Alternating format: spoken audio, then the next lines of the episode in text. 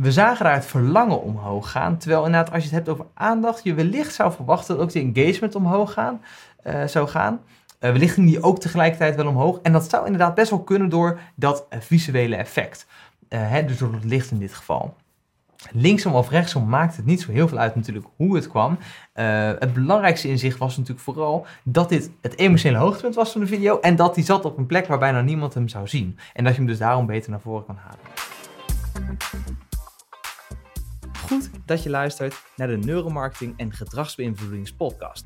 In deze podcast luister je elke week mee met de lunchwebinars van Unravel. Waarin Tom van Bommel, Diede Vendrig en ik, Tim Zuidgeest, de laatste evidence-based insights uit de neuromarketing en gedragsbeïnvloeding delen. Vol met praktische insights die jij direct kunt toepassen. Voordat we beginnen met de aflevering, eerst nog even dit. Luister je graag naar deze podcast, maar zou je graag live vragen willen stellen en de key insights willen ontvangen? Schrijf je dan in voor onze webinars via unravel research punt com. Zo mis je nooit de nieuwste evidence-based insights. Een hele goede middag. Excuus voor de vertraging. Ik had wat technische uitdagingen uh, hier, maar uh, we zijn inmiddels live. Uh, het, het ging eventjes, uh, nou ja, goed, mijn presenter werkte niet, de camera viel om, alles uh, ging eventjes goed. Maar dat maakt niet uit. In ieder geval hartelijk welkom bij weer een nieuwe lunchwebinar. Ja, ik zit vandaag in mijn eentje. Tom die zit in New York, Diede die uh, zit ook ergens voor een opdracht. Dus uh, ja, jullie zullen het met mij moeten doen. Maar we hebben onwijs veel interessante data met jullie te delen en inzichten. Dus daar heb ik onwijs veel zin in. Want het webinar gaat natuurlijk over aandacht grijpen op tv.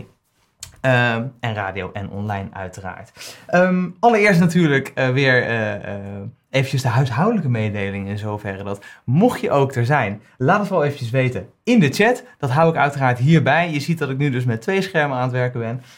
Um, la- ben je er dus, laat het dan vooral weten in de chat, want uh, dat vinden we altijd hartstikke gezellig. Uh, en uiteraard gebruik de chat ook om uh, ja, goede vragen te stellen, want zoals de vaste kijkers weten, Um, krijgen degene met de beste vraag een biasbakkie. Die staat nu eventjes hier niet. Daar zie je dat de voorbereidingen aan mijn technische hoek toch eventjes belangrijker waren. Maar uh, een goed biasbakkie komt uiteraard naar degene die de leukste slash beste vraag stelt. Uh, dus dat gaat ook goed komen. Um, het leuke is, ja, we gaan natuurlijk um, ja, uh, he, aandacht over webinars, of sorry, aandacht over uh, uh, in tv en online bekijken. En um, dan hebben we het eigenlijk vooral over de bewegende mediatypes. Uh, we hebben dit is namelijk een soort serie over aandacht in, uh, vanuit de psychologie. En uh, we hebben er al eentje eerder wat gedaan natuurlijk over online. Uh, maar er komt er ook nog eentje aan die wat meer gaat over niet bewegend beeld. Uh, dus dat uh, in die serie uiteraard ook nog. Goed, nou, dan de topics van vandaag. Uh, kijk vooral eventjes mee. Um, ja, we gaan eerst eventjes echt uh, ja, de aandachtswetten doorlopen. He, de aandachtswetten voor audiovisuele informatie is welke regels kan je gebruiken om uh, ja, de aandacht te trekken. Um, daarna gaan we door naar de best practices over online. Dus hoe je online de strijd om aandacht wint. Een hele mooie case study samen met Ad Alliance. Uh, uiteraard vergeet ook radio niet. En de laatste, dat is eigenlijk een soort, uh, nou, hoe zullen we het eventjes noemen, een uitsmijter. De beste combinatie, hè, dus de mediacombinaties voor het meeste aandacht in die end. Um, mooi eventjes Lisette, het klinkt als het biasbakkie, dat is niet de bedoeling. Uh, het biasbakkie, dus de B I A S uiteraard. Um, even zien, hoort iedereen het geluid? Frederik die vraagt zich af of het klopt dat het gemute is. Ik hoop het uh, niet, uh, ik hoop dat het uh, goed gaat. Um, maar laten we erin duiken, want ik wilde eerst eigenlijk een case met jullie doornemen. Uh, de case is namelijk van uh, de volgende familie. Uh, die, uh, ja, die was uh, op tv en die zat eigenlijk ook in de rimboe, als jullie mee kunnen kijken. Um, en ja, dat is, uh, die laat ik eigenlijk niet voor niks zien. Want dit is van een tv-programma uh, op Talpa van Cultuurshock.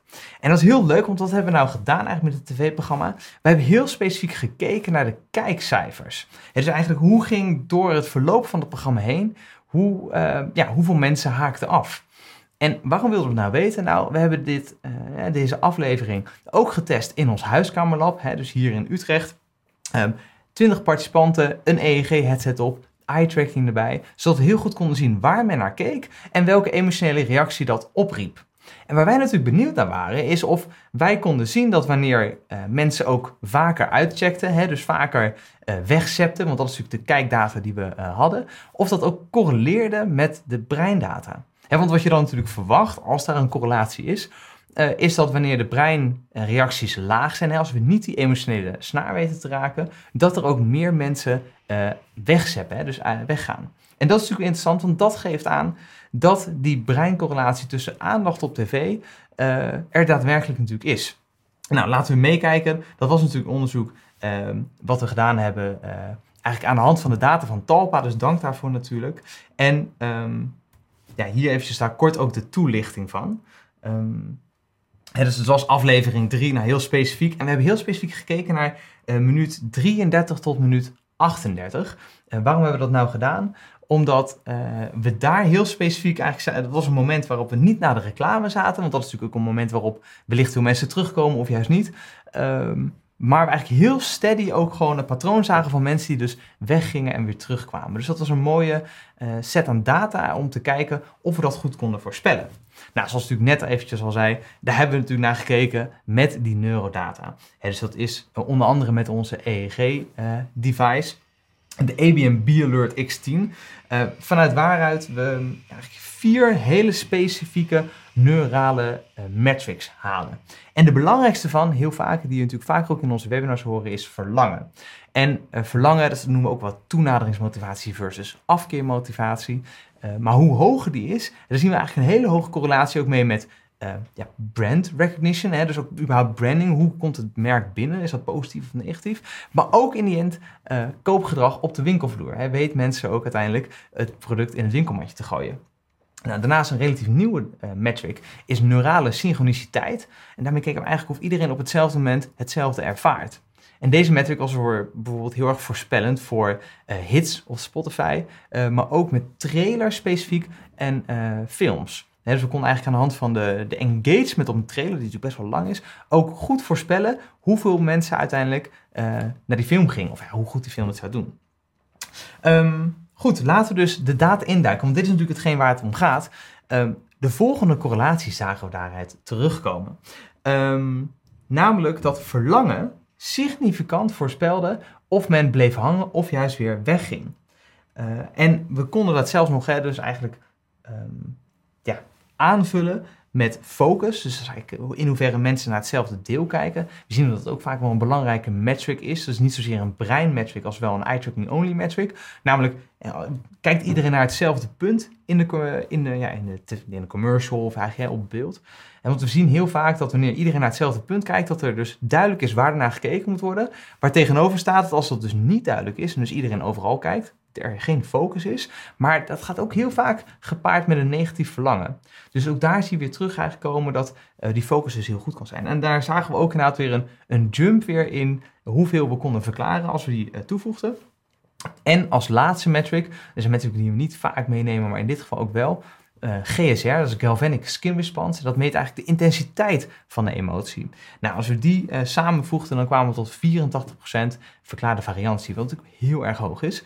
Um, maar degene die statistisch significant was, was eigenlijk alleen het verlangen. Dus dat is hetgeen waar het belangrijkste op is. En nou, waarom wil ik deze case nou uh, specifiek met jullie delen? Nou, dat is omdat uh, je dus eigenlijk ziet dat aan de hand van verlangen, die neurometric, vanuit het brein we heel goed die aandacht kunnen verklaren. En dat is natuurlijk interessant. En dit laat ik specifiek zien, omdat voor de volgende inzichten wil je ook heel duidelijk een consistent patroon zien op die aandacht, uh, of die verlangen metric. Dus de metrics, uh, of eigenlijk de inzichten die je kan gebruiken om de aandacht te trekken. En de eerste die ik met jullie wil behandelen is mentaal meeveren. Nou, mentaal meeveren, dat is eigenlijk een principe vanuit de cognitive embodiment, namelijk... Uh, hè, als we iets interessant vinden, dan zoek ik vaak toenadering, kom ik dichterbij. Vind ik iets niet zo leuk, dan ga ik vaak ook van iemand weg. En dan, ga ik er, uh, ja, dan, dan verwijder ik er mezelf ervan. En um, datzelfde idee eigenlijk zien we ook in het brein terug. Oftewel, wanneer iemand iets interessants vindt, hè, dan zien we dat je daar uh, eigenlijk... Uh, nee, sorry, dat zeg ik verkeerd. Wanneer er wordt ingezoomd, hè, dus wanneer dus iemand fysiek toenadering eigenlijk automatisch krijgt, dan zien we ook het verlangen stijgen. En andersom gezien ook, wanneer er wordt uitgezoomd, zien we ook het verlangen dalen. Dus dit is een hele belangrijke, uh, eigenlijk om in mee te nemen, en ook een soort gouden regel die we vaker terugzien. He, dus als je de aandacht vast wil houden, zorg dan dat je inzoomt. Je wil de aandacht niet vasthouden, zorg dan dat je uitzoomt. En eigenlijk zou je dus inderdaad moeten zeggen dat je het liefst eigenlijk altijd uh, niet moet uitzoomen. Er zijn wel uitzonderingen op de regel voor, maar de algemene regel is inzoomen. Nou, voor de oplettende kijker, als je wellicht vanavond op de bank zit en een serie kijkt, dan zie je ook heel vaak wanneer er een duidelijke focus is op één persoon, en zoals er een monoloog is, dat er ook heel subtiel wordt ingezoomd. En dat kan je dan vaak zien aan de hand van de randen van de tafel, want dan zie je dat, dat er inderdaad Uh, ja, eigenlijk wat subtiel wordt ingezoomd. Zo subtiel dat je het vaak niet doorhebt, maar we weten dus wel op breinniveau dat het heel goed werkt. Nou, laten we even meekijken met uh, uh, wat een breindatavideo om te zien hoe dit daadwerkelijk in het brein uh, eigenlijk ging. Nou, we zien hier een commercial van uh, Coolbest en um, ja, hier zie je eigenlijk al in, uh, in het oranje een enorme dip ontstaan in, uh, in die verlangen metric. Het is die belangrijkste metric. Laten we eventjes meekijken om te zien hoe, waarom dat nou eigenlijk gebeurt.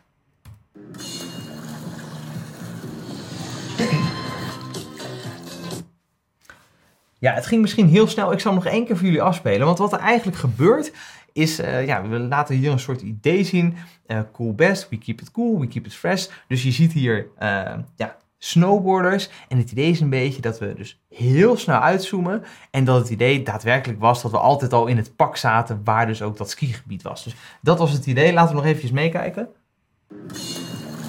Let op. En hij zoomt hieruit en we zitten dus in het pak. Maar tegelijkertijd zien we dus ook in die breindata een enorme uh, dal in verlangen. En dit zien we niet één keer, nee, dit zien we echt veel vaker terug. Dus uitzoomen zorgt echt voor een negatieve respons in het brein. Dus pas daar absoluut mee op. Um, mocht je nou zeggen, joh, ik herken deze uh, reclame of dit stuk niet. En dat komt uiteraard omdat Coolbest dit vooraf met ons getest heeft. En dus ook voordat ze op tv gingen, deze scène eruit haalden. En nou, je zou natuurlijk kunnen zeggen, oké, okay, creatief gezien was natuurlijk het idee dat men in het pak zat en dat je daar het idee, het idee van krijgt. Maar even op bewust niveau, ik moest hem ook echt zes keer zien voordat ik door had dat dat het idee erachter was. Dus er is niet zozeer een gemis in de verhaallijn, zullen we maar eventjes zeggen. Ja, dat is natuurlijk wel iets waar je natuurlijk wil opletten, dat je niet zomaar alles eruit haalt, puur en alleen omdat het uh, een negatief dipje is. Uh, hoewel in dit geval dus eigenlijk wel altijd zien dat een uitzoom uh, niet positief is. Nou, het volgende inzicht wat ik met jullie wil delen, heeft ook weer met die cognitive embodiment te maken. Ik vind het zelf een, een soort, ja, de, de moederregel der neuroregels zou je bijna kunnen zeggen. Um, want heel veel wat wij fysiek ervaren, ervaren wij namelijk ook in het brein zo. Nou, we hadden het net over toenadering zoeken, uh, of juist van iemand weggaan, dat dat ook eens een emotionele evenknie heeft. En datzelfde heeft eigenlijk wanneer iemand jou de rug toekeert. He, want wanneer iemand jou de rug toekeert, dan is dat negatief. En wat zien we nou eigenlijk ook keer op keer terug in onze breindata? Wanneer, je, uh, wanneer de, de, ja, de hoofdpersoon de rug toekeert richting de camera, dan zien we daar ook een soort, ja, een vorm van sociale uitsluiting. Um, laten we eens eventjes kijken naar deze uh, data. Um, we zien het hier van de Merci-video. Zagen onze schoolfeestjes er lang niet zo mooi uit. En ze doet dat altijd. Ja, dat ging natuurlijk best wel snel. Ik zie ook ondertussen een vraag binnenkomen van H J. Hoe kan je bij personen die op de televisie, die op de televisie kijken naar welk deel van het scherm mensen kijken? Of werk je puur met een testgroep? Hoe kan je bij telefoon die op de televisie kijken en zien welke deels van het scherm ze kijken? Juist, dus ik denk dat de vraag inderdaad is, hè, kan je dit voor iedereen zien? Um, of werken we alleen met een testgroep? Nou, een goede vraag. We werken uiteraard inderdaad met participanten hier in ons huiskamerlab, hier in Utrecht. Uh, dat zijn twintig participanten, um, waarmee we dus een voorspelling doen voor um, ja, heel Nederland wat dat betreft. En dan zou je kunnen zeggen, oké, okay, twintig man, dat lijkt me niet heel representatief. Maar wat we eigenlijk keer op keer in studies terugvinden en ook in de neurowetenschappen zien, dat die twintig participanten is eigenlijk de gouden standaard. En sterker nog, met die twintig participanten zagen we dus ook heel sterk die correlatie tussen wat er in het brein gebeurde en of men dus ook wegzepte. En dat zien we eigenlijk keer op keer in onze onderzoeken terug. Dus die twintig is eigenlijk een, een soort gouden standaard erin. Um, dus ook met waar mensen kijken.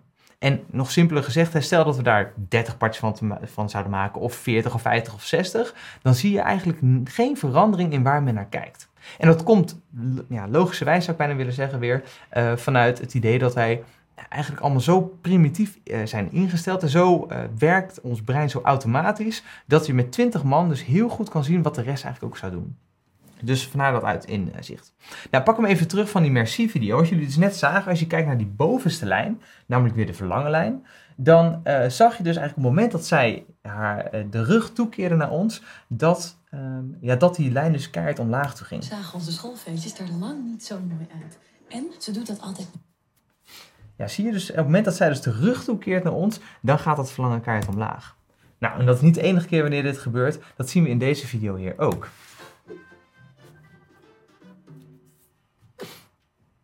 Ja, zie je dus eigenlijk op het moment dat hij dus weer ook de rug toekeert en wegloopt uit het scherm, zien we weer het verlangen omlaag gaan.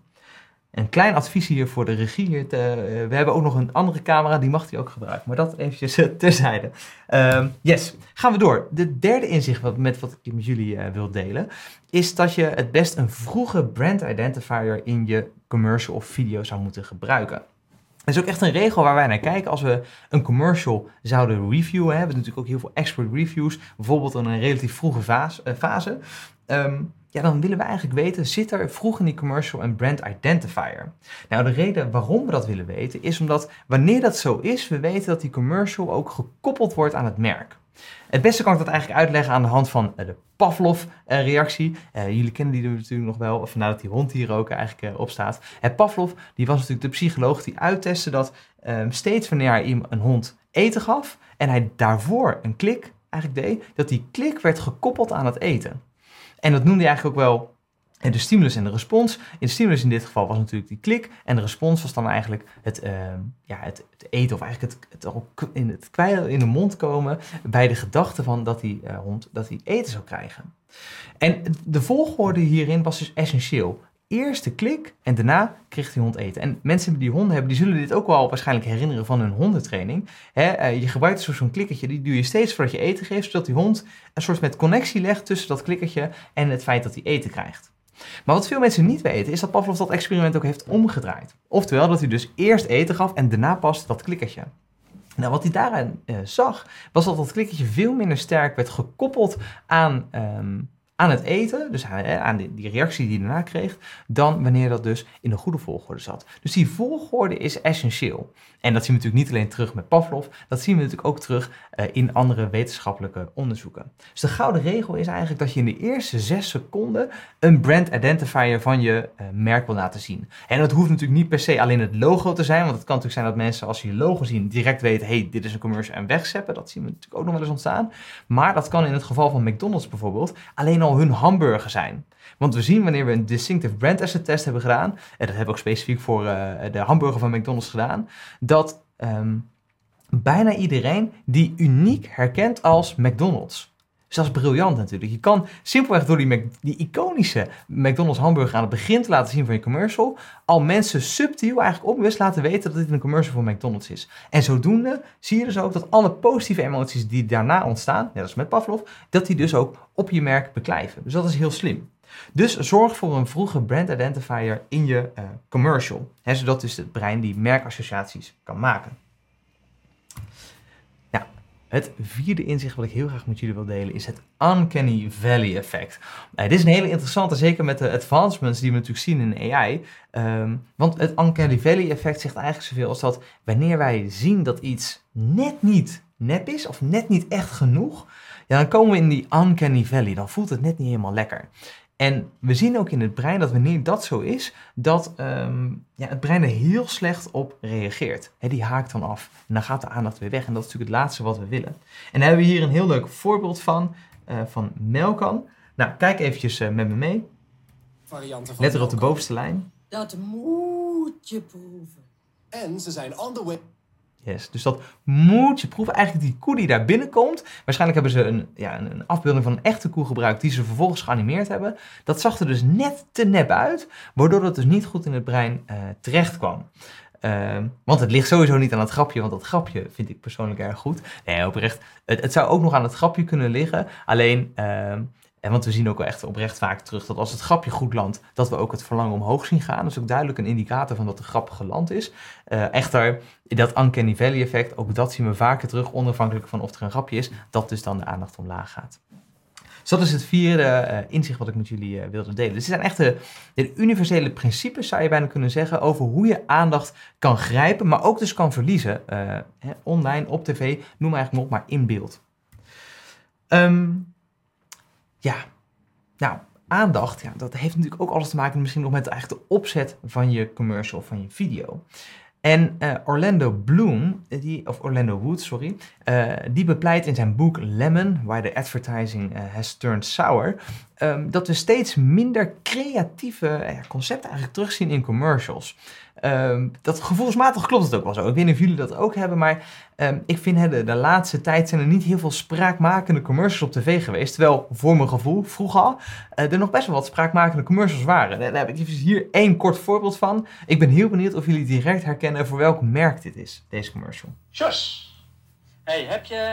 Even dit kunnen jullie nou helemaal niet alleen! Ja, persoonlijk een erg uh, leuke. Eentje waar uh, Ruben van der Meer, als ik het even goed zeg, uh, zijn, uh, in ieder geval voor het publiek, entree maakte. Um, en, en uh, ja goed, ik ben heel benieuwd. Oei, herkennen jullie welk merk dit is? En dan zie je dus eigenlijk ook, stel dat het heel veel goed gaat, en vaak als ik dit in de zalen laat zien, gaat het goed. Um, ja, dan zie je hoe sterk eigenlijk, hoe krachtig die emotionele impact is door het gebruik van uh, een aantal van dit soort aandachtsprincipes op het merk. Hè, dat je dus, of eigenlijk op het brein, zodat je het dus onthoudt. Mega interessant. Ik zie eventjes nog een vraag binnenkomen weer van H J. Even zien, werkt het hetzelfde voor een alleen een geluid voor het trekken van aandacht aan het begin van een commercial? En dan, H J, dan neem ik aan dat je het hebt over een brand asset in dit geval. Uh, daar ben ik even benieuwd naar of je dat um, eigenlijk naar bedoelt. Um, Dan gaan we even door naar Nienke, want dan kan hij even zijn, uh, zijn vraag uh, doorvoeren als hij dat wil. Of uh, meer beter beantwoorden. Uh, zou het vanuit het derde principe dan ook logisch zijn om een audiologo waarin de jingle van het merk vooraan zit te plaatsen in een radiocommercial in plaats van achteraan? Of zou je dit inzicht niet kunnen doortrekken naar radio? Uh, nou Nienke, daar heb je dus inderdaad helemaal gelijk mee. Ook voor radio geldt dit principe natuurlijk. Um, hè, want wanneer je dus vooraf aan een commercial een... ja, brand identifier doet, en dat kan laten, ja, je jingle zijn, hoewel eh, wellicht voor de mensen die het op LinkedIn hebben voorbij zien komen of op Frankwatching, eh, de jingles, dat gaat nog niet altijd goed. Zo bleek dus uit ons onderzoek samen met Timber dat eh, ja, de audio jingle van Coolblue niet zo herkenbaar is als dat je ja, wellicht wat, tenminste zoals ik dacht, maar dan zagen we echt dat heel weinig mensen hem uniek gezien als Coolblue herkenden. En dus dat is ook wel belangrijk om dus van tevoren zo'n distinctive brand asset test te doen, om zeker te weten dat hetgeen wat je dus laat zien of laat horen, uh, uniek gezien aan jou gekoppeld wordt. Um, ja, Joni zegt, dit zou nu niet meer kunnen, hè? Dat is grensoverschrijdend gedrag uh, van, uh, van de commercial net. Uh, Nienke die heeft in ieder geval al één keer geraden uh, wat hij is. Ik ben benieuwd wat de rest uh, ervan uh, zegt. Goed, nou waar ik het dus net eigenlijk over had, hè, dat was dus dat uh, boek van Orlando Wood, Lemon, hè, How the Advertising Has Turned Sour. En um, in dit boek beschrijft hij eigenlijk dat heel veel emotiegedreven reclamefactoren aan het afnemen zijn. Uh, dus dan moet je echt denken aan storyline, melodieuze, melodieuze muziek, personages, et cetera. Nou, het interessante is, we hebben eind tweeduizend drieëntwintig samen met Ad Alliance een onderzoek gedaan om een aantal van deze factoren te testen en te zien of dat nog steeds stand houdt. Dat is eigenlijk een soort validatiestudie, zou je kunnen zeggen. En het interessante is dat we voor uh, melodie en een story inderdaad interessante inzichten hebben gekregen. Um, hè, dus maar het interessante is dat die Orlando Wood, om daar nog even kort op terug te gaan, dat hij inderdaad echt wel ziet dat een aantal structurele creatieve aspecten steeds minder zijn geworden. Ja, dus we hadden het net er eventjes over, maar de verhaallijn, echt, weet je, een begin, een midden en een eind. Maar ook personages met karakter. Nou, wellicht kennen jullie natuurlijk nog wel uh, de supermarktmanager uh, uh, van Albert Heijn. Uh, conversatie in plaats van een uh, voice-over. Maar ook uh, omgevingen in plaats van abstracte beelden. En zoals ik net ook al zei, even uh, de melodie. Nou, zoals gezegd, we hebben dus met uh, Ad Alliance een relatief groot onderzoek gedaan om te kijken of we nou specifiek op engagement, hè, dus op aandacht, konden zien of deze effecten stand hielden. Dus we hebben een aantal uh, ja, opzetten gemaakt, experimentele condities en daar de neurodata bij uh, gepakt. Dus er is echt gekeken hoe het brein hierop reageert. Nou, de eerste inzicht wat we hebben, kunnen jullie met me meekijken, is uh, engagement en dan specifiek het hoofdeffect van muziek. Wat zagen we daarin? Dat inderdaad... Uh, een bevestiging eigenlijk van het onderzoek van uh, Orlando Wood, dat advertenties met een melodieuze muziek inderdaad het engagement verhogen. En dit was op elk platform en elk device zo. Dus dit is wel interessant, een, een replicatie eigenlijk van wat Orlando Wood vond. De volgende ging over storyline.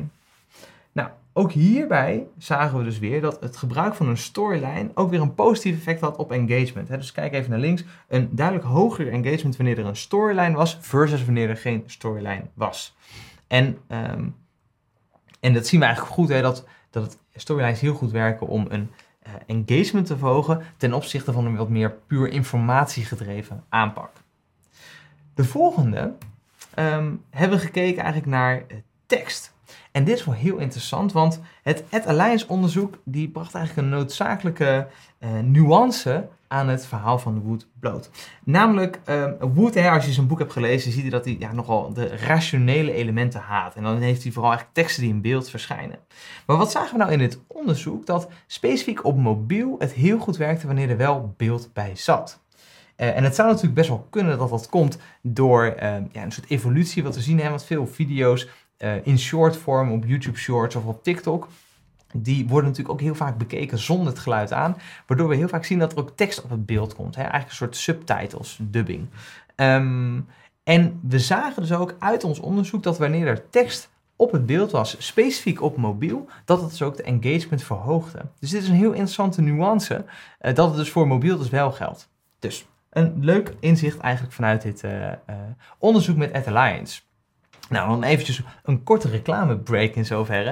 Uh, maar ik kan me natuurlijk heel goed voorstellen dat je zegt, nou Tim, uh, wij zouden ook heel graag ons commercial willen testen. Hè? Want je wilt natuurlijk weten, heeft die een positieve impact op het brein? Weet die emotionele snaar te, werk, uh, te raken? En zo nee, ja, waar kan ik er nog aan tweaken? En want heel vaak is dat natuurlijk een van de, ja, van de vragen van onze klanten. Hoe kan ik die commercial nou nog beter maken? En want stel je ervoor, als je die commercial tien procent beter maakt, dat scheelt qua budget natuurlijk best wel veel. Uh, maar de impact is dus tien procent hoger door dus een relatief uh, simpel, zou je kunnen zeggen, neuroonderzoek uit te voeren. Nou, we hebben hier specifiek voor een wekelijkse neuromarketing, uh, sorry, een wekelijkse multi-client neuromarketingonderzoek in het leven geroepen. Dus elke week komen hier twintig participanten die dus een reclameblok kijken. En het is dus mogelijk om jouw commercial daarin mee te nemen. En dat kan al vanaf negenenveertig vijftig. Mocht je daarin interesse hebben, neem dan vooral eventjes contact met mij op. Dat kan via tim at unravel research dot com. Nou goed, dat voor de reclame mededeling. Kijken we eventjes naar de vragen. Um, eventjes zien.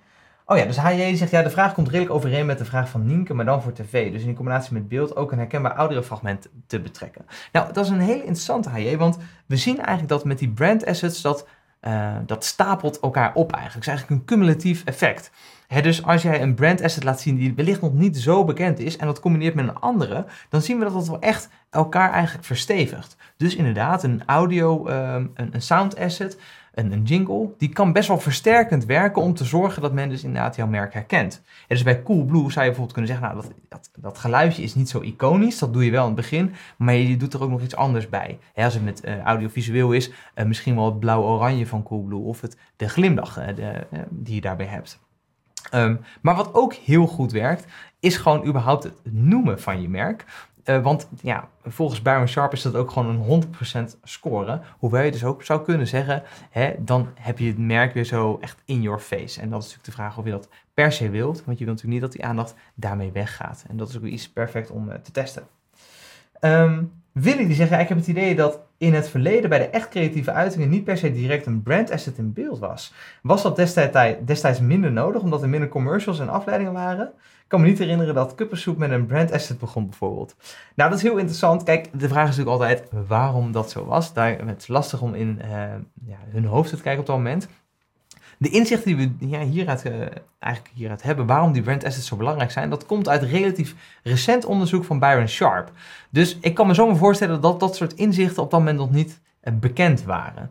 Uh, dus ik denk eigenlijk vooral dat het daaraan heeft gelegen, want het is ook niet heel moeilijk om wel iets van zo'n asset in te bouwen natuurlijk. Hè? Je zou natuurlijk best wel kunnen bedenken dat je in zo'n commercial vooraf eventjes al dat kuppensoepapparaat laat zien, in het geval van kuppensoep. Dus um, ik denk dat dat gewoon puur een, een ja, uh, minder kennis was op dat moment. Um, ja, Lisette die vraagt, wat bedoel je precies met melodieuze muziek? Nou, dat is eigenlijk muziek Uh, te- de tegenhanger van melodieuze muziek is wat meer ritmische muziek. Hè? Dus als je kijkt naar uh, elektronische dansmuziek, uh, E D M, dat is heel vaak echt gewoon heel ritmisch, zo boem, boem, boem, boem. Terwijl melodieuze muziek, nou, het beste voorbeeld is daarvan Bohemian Rhapsody. En daar zit echt een soort ook verhaal eigenlijk in de muziek. Dus dat is eigenlijk het verschil uh, daarin. H J die vraagt, ja, kan er ook een overkill aan de genoemde aandachtverhogende assets ontstaan? Bijvoorbeeld door de assets te veel of te lang gebruiken? Mm, dan ben ik even benieuwd of je de assets bedoelt als in uh, de brand assets of dan eigenlijk de inzichten die, uh, die je kan gebruiken om aandacht te verhogen.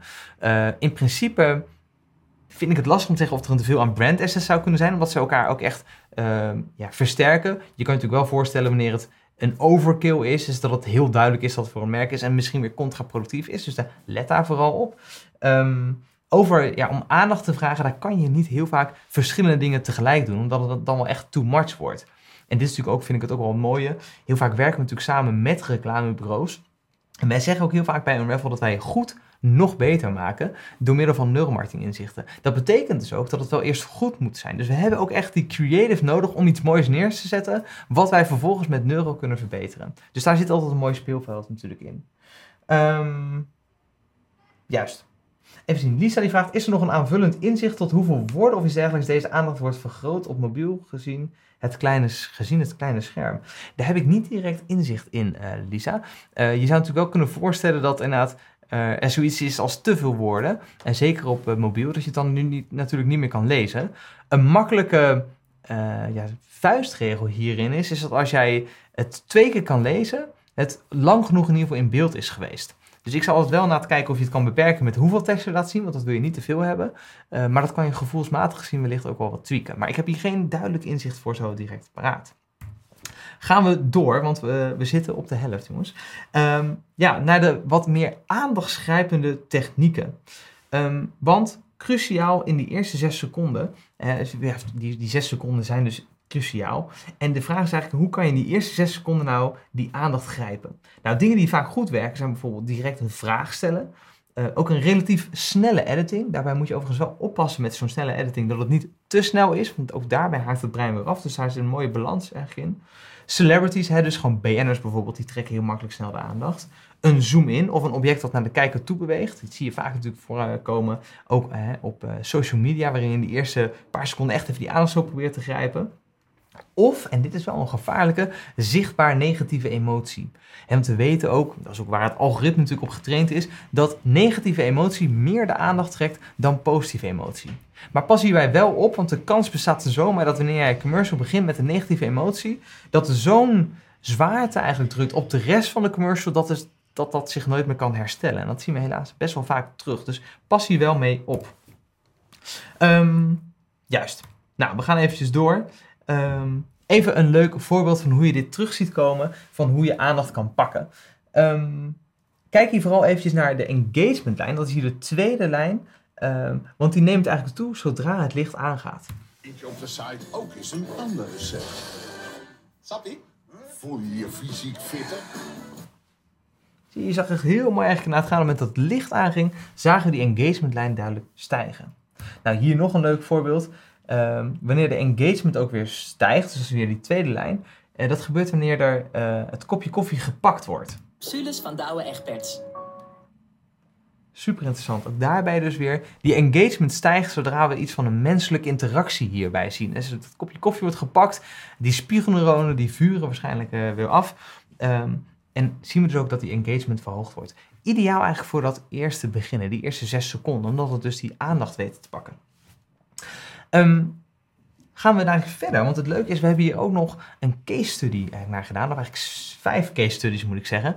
Um, heel specifiek of we dit ook konden bewijzen online. He, we zagen natuurlijk net al eventjes die case study met uh, die kijkcijfers, he, dus dat we echt uh, op tv ook dit soort dingen zien. Maar de vraag was of we um, ook online, met zoveel data die er is, ook konden A B testen met social video's, of we de verbetering die we doorvoerden, he, dus de, de inzichten die we uit het brein konden halen, ook terugzagen in die aandacht. En dan specifiek in click-through rate.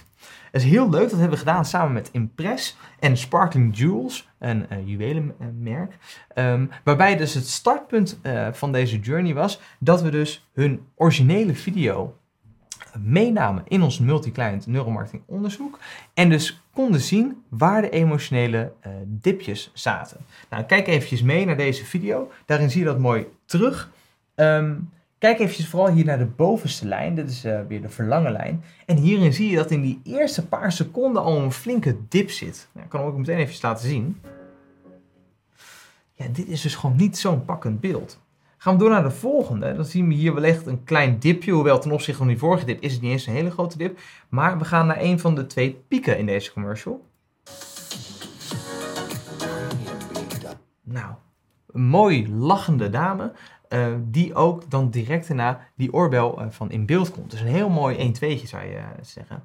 Nou, laten we dan kijken naar het hoogtepunt van deze commercial. Uh, die zit hier. Ook weer heel mooi. En het hele fijne is dat in dit geval dus ook het product in beeld was, terwijl dus die hoogtepunt van de video was.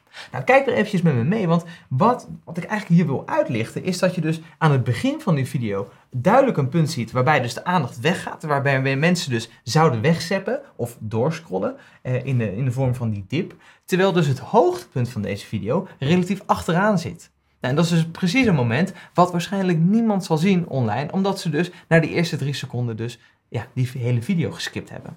Dat is ook wel de waarde eigenlijk van het doen van het neuroonderzoek specifiek voor uh, online video's. Omdat je daar nooit terugkrijgt welk, uh, welke momenten de hoogtepunten waren. Je ziet vaak alleen waar mensen afhaakten. En met een beetje pech zijn zoveel mensen afgehaakt dat dat hoogtepunt, hè, dat krachtmoment in je video, zat op een punt waarvan je het eigenlijk niet eens zou terughalen. Dus dat was ook het inzicht wat, waarvan ik dacht, van, ja, dit moet toch eigenlijk uh, waardevol zijn.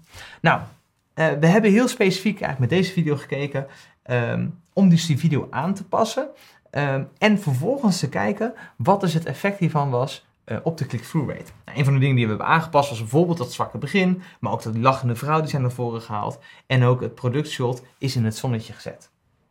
Nou, vervolgens hebben we dus gekeken wat de click-through rate was, het verschil daarvan. Dus we hebben een A B test gedaan op Facebook, waarbij we dus met die twee video's keken welke dus beter presteerden. Nou, en het resultaat was best wel uh, flink als je het mij vraagt, uh, want we zagen dus een increase van eenenveertig procent in de click-through rate. Nou, dat is ja, eigenlijk echt onvoorstelbaar hoog. Je zou eigenlijk misschien meer een increase van tien procent of iets dergelijks verwachten. Uh, dat is ook de reden waarom ik deze case vijf keer heb herhaald, om te zien of het ook stand hield. Um, dat heb ik gedaan samen met Domino's, U N H C R, Oxfam Novib en ook Amsterdam Vintage Jewel. En daar zie je hier mooi de resultaten van. En eigenlijk in vier van de vijf gevallen zien we dus die aandacht, uh, of eigenlijk die click-through rate, keihard stijgen. De enige waarbij het niet zat, en dat vond ik ook wel fair enough eigenlijk in de full disclosure, is bij U N H C R. Maar dat was ook qua video eentje die best wel afweek van de rest. Die zat veel meer op een, ja, een, een donatievraagstuk. Um, waardoor dat wellicht echt heel erg anders was. Daar waar Oxfam Novib veel meer zat eigenlijk op, ja, gewoon een soort wat merkachtige video. Dus nou, het is ook altijd een beetje gissen waardoor dat dan exact komt. Maar uh, je ziet dus eigenlijk dat in vier van de vijf gevallen op die click-through uh, ja, keihard omhoog ging. Dus dat vond ik ook weer interessant. En dat laat weer mooi die correlatie zien tussen dus die breinmetrics en dus daadwerkelijk gedrag. Nou, een tweede uh, vuistregel waar je mee Uh, eigenlijk rekening moet houden, zeker op mobiel, is dat je ervan uit moet gaan dat het geluid uitstaat. Nou, we zagen het net ook eventjes terug in de chat al, maar een online video moet visueel dus echt op zijn eigen benen kunnen staan. Uh, grijp dus die aandacht vooral visueel, gebruik de subtitles, dat zagen we natuurlijk net ook terug in dat onderzoek met, um, uh, met Ad Alliance, hè, dus dat op mobiel dit juist de aandacht kan verhogen. Um, Maar ja, je kunt ook weer inspelen op nieuwsgierigheid. En dat is eigenlijk een hele interessante, door die geluidsbron te tonen. He, dus als zou je iemand bijvoorbeeld tonen die duidelijk schreeuwt, dan is het heel duidelijk dat er geluid wordt gemaakt. En dat, dat kan dus weer die aandacht uh, verhogen. Nou, het derde inzicht is dat ook het einde van je video ertoe doet. Dus hou ook hiermee rekening. Um, een positieve emotie aan het einde is een grootste voorspeller eigenlijk van sharing. Dus um, gebruik ook hierbij hè, een uitsmijtergrap. Dit werkt vooral natuurlijk goed bij humoristische commercials. Um, of het meest aantrekkelijke beeld. En, ook heel belangrijk, zorg dat je U S P of je belangrijkste U S P weet te halen. En dit is vooral effectief bij high-involvement commercials. Nou, de volgende die kon ik niet laten om met jullie te delen. Uh, dus eventjes een, uh, het einde van de Chocomel commercial. Want het is gewoon all good. When life gives you Chocomel. Nou, dus dat is een leuk voorbeeld van uh, hoe het grapje op het einde wordt uh, herhaald. Of eigenlijk, sorry, de, hoe er een goede grap zit aan het einde. Met, uh, god, hoe heet die man? Ja, awkward. Uh, nou, het is in ieder geval de, de, de forced smile, uh, opa. Uh, een leuke naad voor het einde. Goed. Um, zoals beloofd natuurlijk, uh, niet alleen de best practices voor online, maar ook natuurlijk voor radio. Dus wat zijn nou de vier praktische tips om te scoren op radio? Nou, laten we er direct induiken. De vier praktische tips voor radio. De eerste is, maak het visueel. Dus ja, ook geluiden en woorden activeren net zo goed ons visuele brein. Wat weer tot gevolg heeft voor een betere herinnering en meer emotie. En ja, dat zorgt natuurlijk weer voor, voor uh, daadwerkelijk koopgedrag. En dat kunnen ook bijvoorbeeld echt verhalen zijn. Nou, sound effects, dat zagen we natuurlijk net ook even terug in de chat. En zorg voor die visuele uh, cues. Maar dat kan dus ook ja, een sound effect zijn, bijvoorbeeld een... een boek wat dichtklapt of een, een, uh, ja, een, uh, ja, dus een, een WhatsApp berichtje. Dat zijn natuurlijk ook van die sound effects uh, hierin. Uh, maar je kan ook heel veel visueel taalgebruik uh, gebruiken. Um, ja, maak het visueel, hè? Stel je eens voor, dat soort uh, dingen. Uh, dat zijn echt visuele taalgebruik. Dat was de eerste. Nou, die tweede, eigenlijk het eerste wat we net ook zagen. Zorg dat je brand assets gebruikt. In dit geval je audiologo, kan ook muziek zijn of een voice-over, en een consistente voice-over die je hebt. Um, en ook hierbij na het weer, hè, activeer het merk, idealiter vroegtijdig. Nou, wat ik natuurlijk net ook eventjes zei, het is dus dat sneeuwbaleffect. Hè? Dus veel brand assets maakt het dus makkelijker om meer associaties en dus meer associaties, of ja, ja, maakt het makkelijker om meer associaties te hebben en dus die associaties te koppelen aan het merk. Derde inzicht is een vraag die we vaker uh, krijgen. Moeten we muziek gebruiken of niet? Nou, het antwoord daarin is eigenlijk tweeledig. Want we zien dat muziek wel de emotie verhoogt, maar het verlaagt tegelijkertijd de informatieoverdracht. Um, en dat is eigenlijk alleen handig, um, sorry, als je dus een low-involvement product hebt.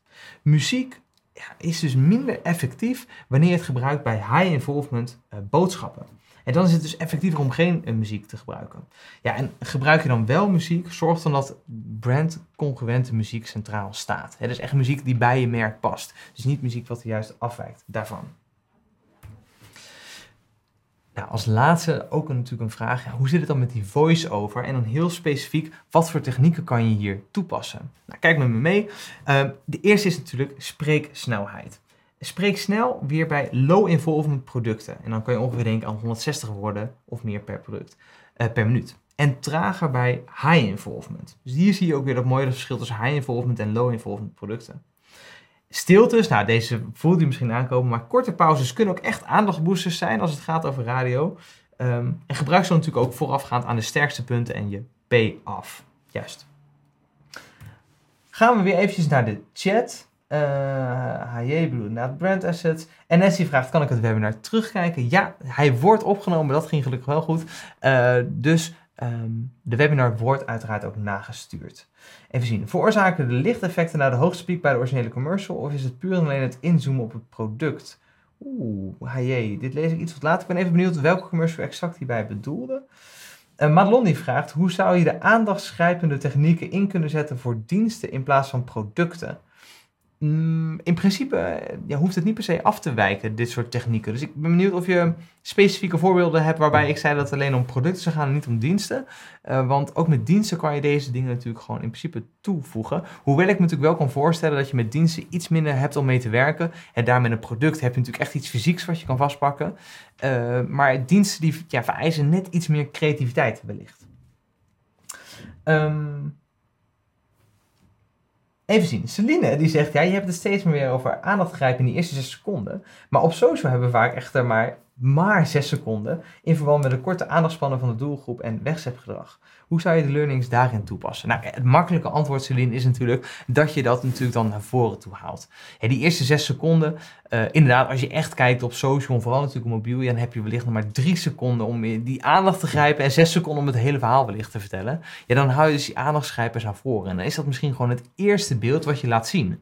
En we zien heel vaak dat dat soort dingen echt kunnen zorgen voor die... Um, ja, om die, voor die aandachtsboost, eigenlijk ook simpelweg om te zorgen dat mensen dus blijven. En die thumbscroppers, uh, st- sorry, die thumbscrollstappers. Dat was even een lastige. Um, juist. Ja, gaan we dan naar het laatste inzicht, wat ik zeker niet uh, met jullie wilde onthouden. Namelijk dat um, ja, de mediacombinaties. En als je hier eventjes meekijkt, zien we dus ook weer uit onderzoek, uh, ook weer met Ad Alliance, dat was een jaar daarvoor.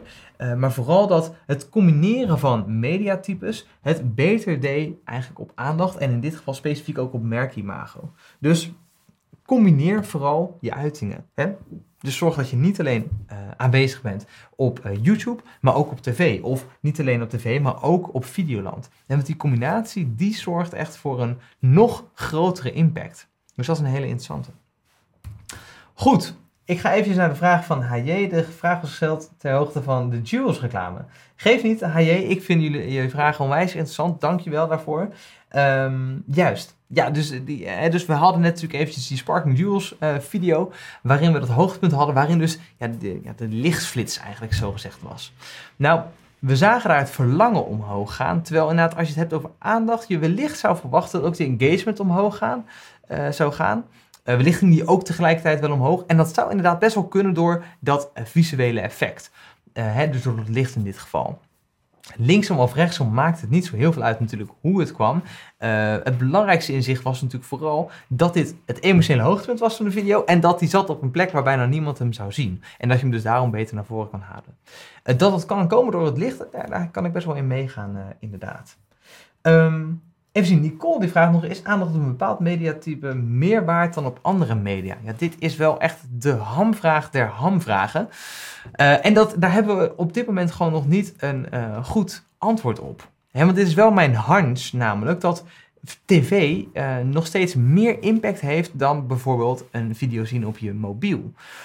Maar ja. Het lastige is wel, uh, als het daadwerkelijk zo is dat er steeds minder tv wordt gekeken, ja, dan heb je dus steeds minder uh, impact eigenlijk daarvan. En moet je dat met een ander platform zien te uh, ja, supplementeren, zou je bijna kunnen zeggen.